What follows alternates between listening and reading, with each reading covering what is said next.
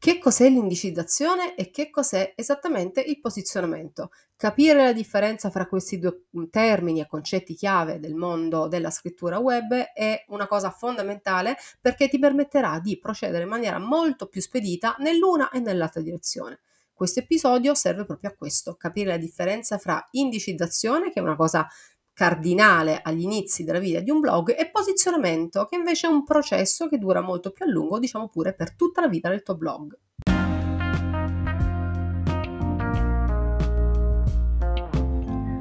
Ciao, io sono Sabrina Barbante, blogger e blogging coach, che in pratica vuol dire che mi piace dare supporto e formazione a tutte le persone che vogliono fare il mio stesso lavoro. Questo è Contente Noi, il mio podcast arrivato alla sua terza stagione Qui ogni settimana parliamo insieme di scrittura sul web, nomadismo digitale, consigli pratici e supporto emotivo per chi ha scelto di vivere di creatività e autodeterminazione. Seguimi, mi raccomando, su sabrinabarbante.com e cercami sul tuo social preferito.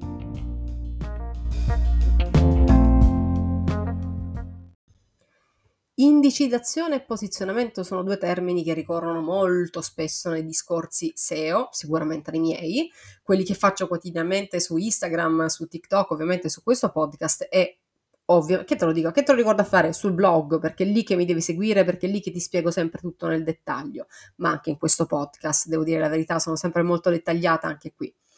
In questa puntata ti spiego nello specifico la differenza fra indicizzazione di un sito web o di un blog e il posizionamento, il lungo e accurato percorso di posizionamento che dura per tutta la vita di un blog. Dunque ti darò anche delle indicazioni su come indicizzare il tuo sito web, che presumo sia agli inizi, perché quando c'è bisogno di un'indicizzazione vuol dire che il progetto è appena partito come controllare e sapere se il sito è indicizzato e come migliorare nel tempo e negli anni il posizionamento.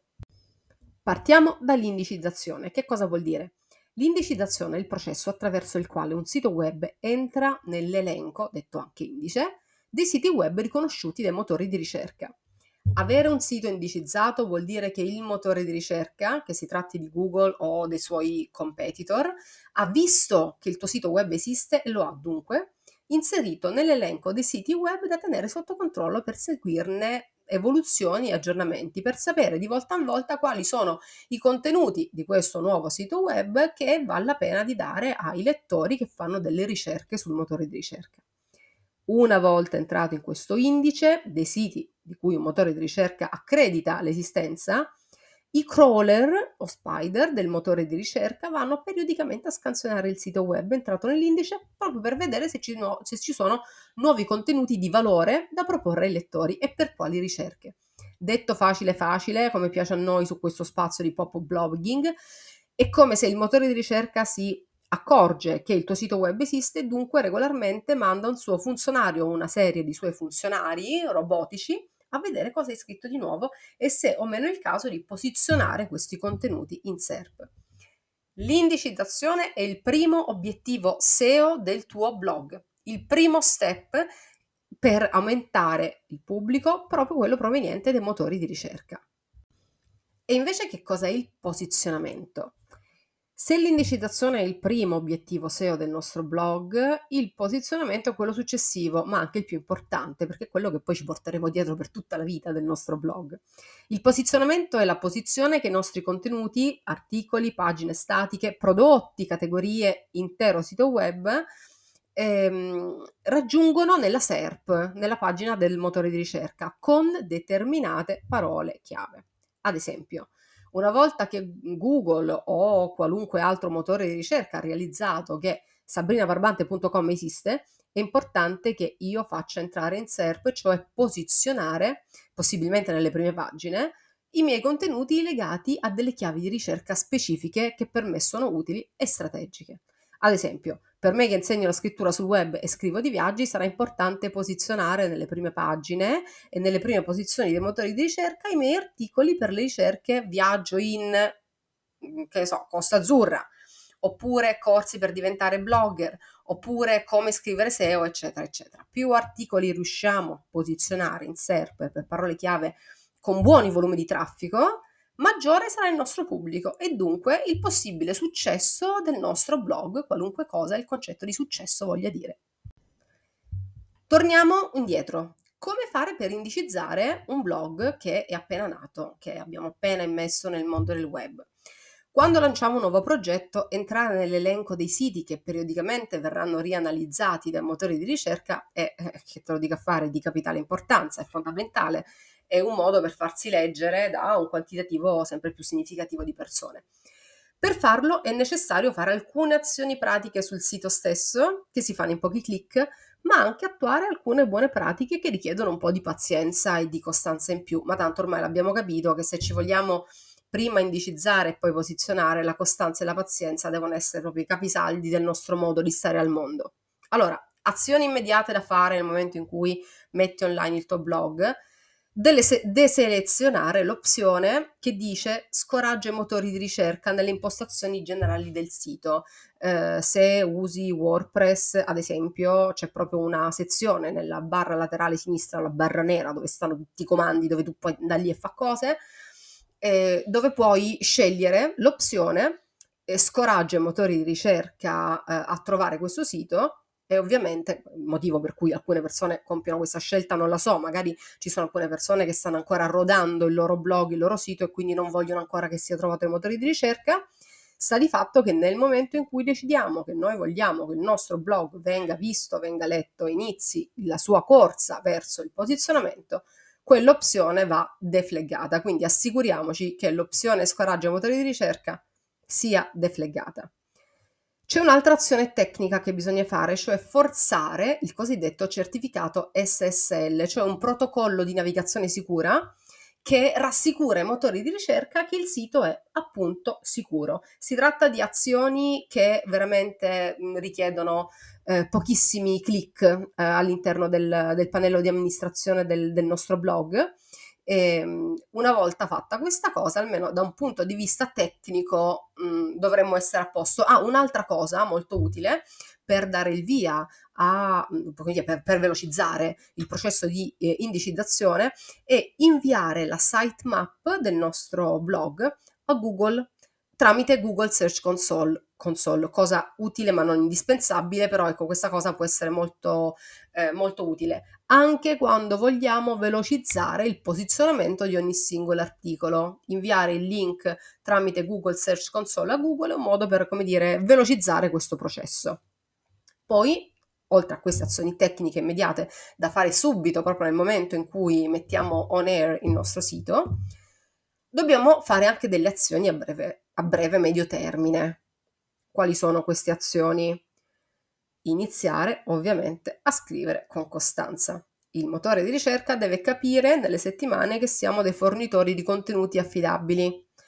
Ovviamente questi contenuti è meglio che siano circostanziati, validi, accurati, eh, che rispondano bene ad un determinato intento di ricerca, quindi ovviamente devono rispettare alcuni parametri SEO che partono dallo studio dell'intento di ricerca. Altra cosa importantissima, deve essere un sito facile nav- da navigare. È molto più facile indicizzare il sito se il sito non ha diciamo um, degli elementi compromessi da un punto di vista di velocità di caricamento, first input delay, navigabilità, insomma eh, i cosiddetti core web vitals dei quali abbiamo già parlato in altre puntate precedenti. Ma quante cose vi ho detto io in questo podcast? Non si contano.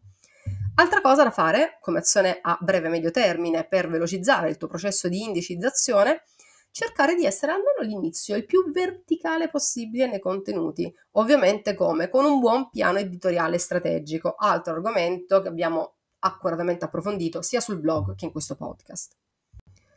Come sapere se il tuo blog, magari lanciato da pochi giorni o poche settimane, è entrato a far parte degli indici dei siti che i motori di ricerca vanno a controllare e scansionare periodicamente? Per saperlo basta fare una ricerca molto semplice, una ricerca di tipo navigazionale. Io adesso, se non fosse un podcast e vi avessi qui di fronte, vi interrogherei per vedere se siete state attente e, se, e chi mi sa dire che cos'è una ricerca navigazionale. Ma siccome non posso farlo, lo ripeto io. La ricerca navigazionale è quando io vado sul motore di ricerca e cerco Sabrina Barbante, cioè non sto, sto cercando una persona specifica, un sito specifico e invece di cercare la URL, della quale magari non mi ricordo, digito nome e cognome. Se digitate il vostro nome e cognome oppure il nome del vostro blog, del vostro progetto e il primo o uno dei primi risultati che vi compaiono in SERP è il vostro blog, vuol dire che per quella importante keyword il motore di ricerca vi ha indicizzato e quindi comunque nell'indice del motore di ricerca il vostro blog c'è entrato. Adesso il lavoro successivo sarà lavorare sul posizionamento di altre keyword di tipo navigazionale, no, non navigazionale che è questa, ma informazionale e transazionale. Ci sono molti tool, soprattutto a pagamento, che costano anche non poco, che ci permettono di sapere mh, con diciamo, chiarezza per quali keyword siamo ben posizionati, da SEO Zoom a SEMrush, insomma ce ne sono tanti, ma siccome non sto qui a fare marchette a, a prodotti che costano anche insomma non pochi soldi, vi ricordo che anche attraverso le vostre Google Analytics eh, potete avere un quadro abbastanza chiaro di, quali, di quali sono gli articoli che vi portano più traffico con quali parole chiave. Quindi prima di fare degli abbonamenti a dei tool a pagamento che per carità possono essere incredibilmente utili, io ne uso anche diversi perché fa parte del mio lavoro con, controllare il posizionamento e l'andamento delle keyword del mio blog, ma anche del blog di tutte le mie coach, tutti i miei corsisti ma prima di fare questo passo, mi raccomando, imparate ad usare e a leggere bene le vostre Google Analytics e soprattutto utilizzate Google Search Console, che è uno strumento messo a disposizione a gratis proprio da Google, che vi permette di controllare proprio tramite un'email che vi arriva ogni mese, di controllare quali sono gli articoli che nel periodo precedente vi hanno portato maggiore traffico e per quali keyword. Un modo semplice e gratuito per sapere come sta andando, quali sono gli articoli che vi stanno dando maggiore soddisfazione e magari potervi in questo modo anche interrogare sul perché alcuni articoli sono andati meglio di altri, insomma creare una sorta di una content case history, una serie di content case history dei vostri articoli.